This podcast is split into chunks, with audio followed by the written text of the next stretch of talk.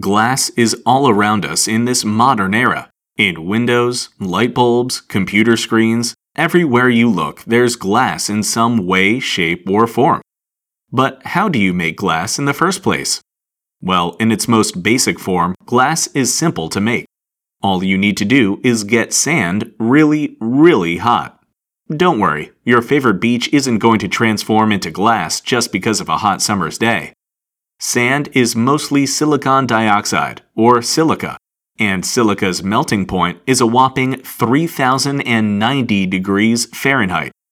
When silica melts and then cools down, it doesn't return to its original form, aka sand, like water would if you took an ice cube, melted it, and then froze the water.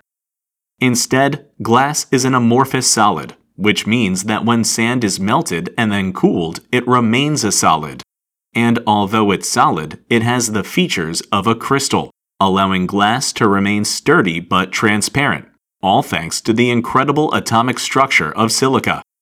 But modern glass isn't just silica.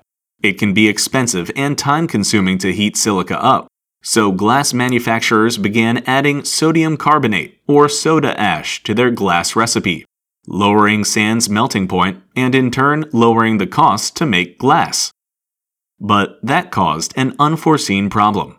The glass made from just silica and soda ash melts when it comes into contact with water.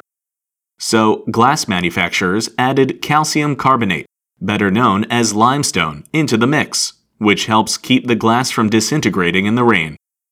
So, if you look out a window somewhere, chances are good that the glass it's made out of is a mixture of silica, soda ash, limestone, and recycled glass.